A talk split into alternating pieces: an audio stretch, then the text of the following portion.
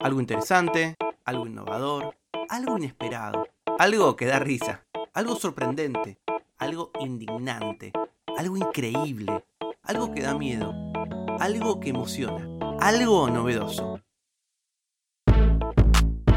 Algo que no sabías. Con Tomás Balmaceda. Están de moda los documentales sobre deportistas. Para mí, que el deporte me es algo ajeno, son realmente fascinantes. Te permiten conocer mucho más acerca de estos grandes atletas de élite que tienen que hacer un montón de esfuerzos y tienen que enfrentarse con un montón de presiones que los simples mortales como yo desconocemos o jamás imaginamos. Hace poquito recibí uno de los últimos números del newsletter de Juan Pablo Mancilla, línea documental, en donde justamente todos los sábados habla sobre documentales y hablaba del documental Boom Boom The World vs. Boris Becker, que está en Apple TV y justamente habla un poco acerca de este eh, tenista tricampeón del torneo de Wimbledon que terminó en bancarrota. Al parecer, por lo que entendí de Juan, el primer episodio está bastante bueno y habla un poco acerca de la geopolítica alrededor de Becker y la segunda parte es un poquito más bajonera. No bajonera, habla más de cosas eh, financieras. Yo me imagino que me ven volar, pero me dieron ganas de, de verlo. Hay otros dos documentales que en el pasado Juan Pablo recomendó en su newsletter. Uno muy impresionante, este lo vi y la verdad es que lo vi por las noticias de, la tele y cuando lo pude ver fue bastante doloroso. Se llama Guillermo Pérez Roldán Confidencial, está en Star Plus. Es eh, justamente la historia de este tenista que llegó a ocupar el puesto número 13 entre los mejores del mundo, pero que tenía detrás una historia de abuso en muchos sentidos de la palabra, abuso de su manager y muchas veces entrenador, Raúl Pérez Roldán, su papá y la verdad es que la violencia con la que lo crió y la violencia que también extendió a otras personas dentro de su círculo familiar y fuera de él es bastante fuerte. Y luego otro documental, este no lo vi realmente, pero es de nada, el icono del tenis cuando yo era chico, que es de Guillermo Vilas, está en Netflix, serás lo que debas ser o no serás nada, de Eduardo Pupo, justamente una investigación de 12 años para demostrar que Vilas fue número uno del mundo entre el 73 y el 78. Y bueno, cuento un poco acerca de cómo está hoy Guillermo Vilas, que está enfermo. Hace poquito su mujer subió a Instagram una foto con él y lo devolvió un poquito a la luz pública. Guillermo está enfermo, entonces de alguna manera su silencio a veces puede ser preocupante.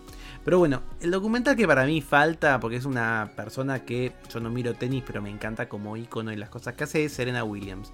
¿no? Sé que está la película ficcionalizada sobre su padre, no la vi, con Will Smith, pero todo lo que rodea a las hermanas Williams es increíble. Puntualmente, de Serena, mucha gente recuerda la semifinal contra Clister en el Abierto de Australia en 2003.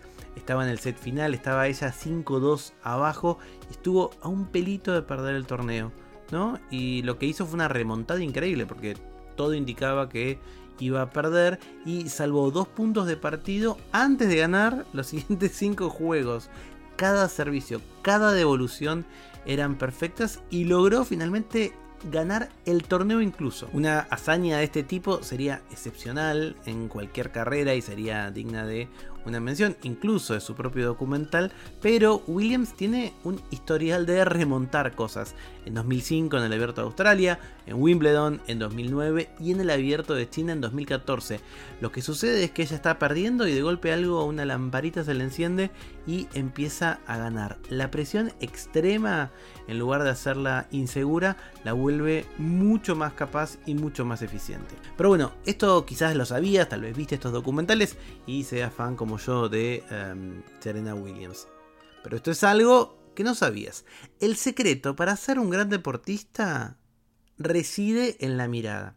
¿Por qué? Porque psicólogos y neurocientíficos empezaron a ver a atletas de elite como Williams y tratar de decir, bueno, ¿cómo puedo inspirarme? ¿Qué, tienen de diferente? ¿Qué puedo aprender? ¿Es solamente entrenamiento físico o hay algo más? Y un fenómeno súper interesante es el que en inglés se llama quiet eye o ojo silencioso u ojo tranquilo, que es una percepción visual mejorada que le permite a los atletas eliminar cualquier distracción mientras planifica su próximo movimiento. El ojo tranquilo es muy importante en momentos de estrés, evitando que el atleta se ahogue en momentos de alta presión. Incluso puede conducir a esta gran racha que por ejemplo muestra Williams. No solo los deportistas lo tienen, lo tienen también otras profesiones que trabajan bajo alta presión, como por ejemplo los cirujanos. El concepto de ojo tranquilo se origina con las experiencias personales de una kinesióloga, Joan Vickers. Ella era estudiante de ciencias del deporte y también entusiasta. Jugaba en el equipo de básquet de su universidad y una noche anotó 27 puntos increíbles en la primera mitad del partido. Era una rocha súper ganadora. Pero al día siguiente no lo pudo repetir y nunca más lo pudo repetir.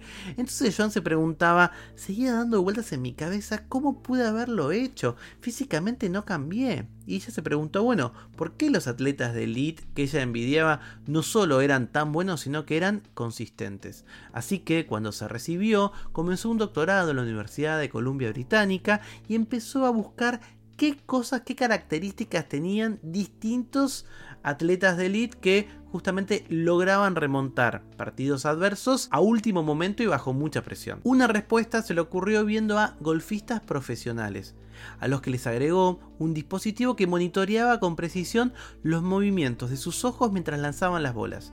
Encontró esta correlación. Cuanto mejor era el jugador, es decir, cuando mejor era su handicap, más tiempo y más fija estaba la mirada sobre la pelota, antes y luego del golpe. Los novatos, en cambio, tendían a cambiar el enfoque entre diferentes áreas de la escena y cada fijación duraba periodos de tiempo más cortos. La idea general es hay que mantener los ojos sobre la pelota, ¿no? Y justamente es un consejo que recibimos desde que son chicos. Pero acá tiene otra complejidad, porque el inicio y la duración precisos de la mirada están correlacionadas con la medida objetiva del éxito deportivo. Este hallazgo está en contra de una suposición que solemos tener de que los atletas piensan muy rápido. Para Joan, en cambio, el atleta experto en realidad reduce la velocidad de su pensamiento en el momento crucial. Desde esta investigación, el ojo tranquilo, el quiet eye, se ha observado en muchos otros deportes, incluyendo el básquet, el vóley, el fútbol, el tenis, el tiro al arco y el hockey sobre hielo no hace decir que la ubicación exacta de la mirada depende de la tarea en cuestión. Durante un tiro en el básquet, por ejemplo, en el baloncesto, la mirada tiene que posarse en la parte delantera del aro. Para un tiro penal del fútbol, tiene que estar en la esquina, no sé, superior o derecha de la red.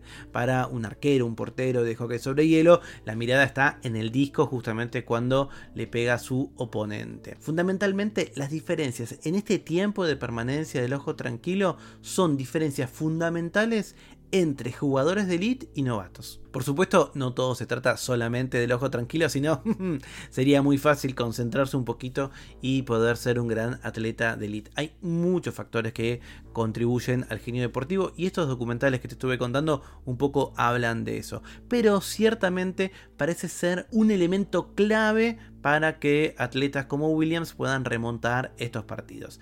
Obviamente están también involucrados factores psicológicos, muchos de los cuales explican que incluso personas con mucha destreza física sean superados por personas que son más tranquilas o que no se dejan sobreponer por un mal resultado. La propia Serena Williams dijo hace poquito en una entrevista que gané la mayoría de mis partidos y todos mis Grand Slams por lo que tengo en la cabeza y no por los brazos.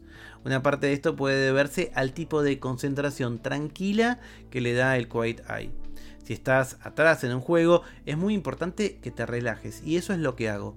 Cuando estoy perdiendo es cuando más me relajo. Solo concentrarse en un punto a la vez. Solo en ese único punto y luego en el siguiente, el siguiente y así hasta ganar. Porque esto es algo que no sabías. El secreto para ser un gran deportista reside en la mirada. Para hacer este episodio utilicé el artículo de, tiene un par de años pero está bueno, de 2020 de David Robson en BBC Future, Why Athletes Needs a Quiet Eye. Y también, como les conté, estuve ah, recordando números de el gran newsletter de mi amigo Juan Pablo Mancilla, línea documental. Lo googlean, se suscriben. Todos los sábados tienen, nada, 5 o 6 documentales muy piolas para ver en esta época de sobreabundancia de streaming. Nada, alguien que nos cura un poquito esos contenidos. Si sabes algo que el resto de los mortales no conocemos, me lo contás en hola Algo que no sabías es una producción de Blick Studios. Idea y realización, Tomás Balmaceda. Edición y tratamiento del sonido, Andrea Kukier. Música original, Vlad Gluschenko. Nos vemos mañana con algo que no sabías.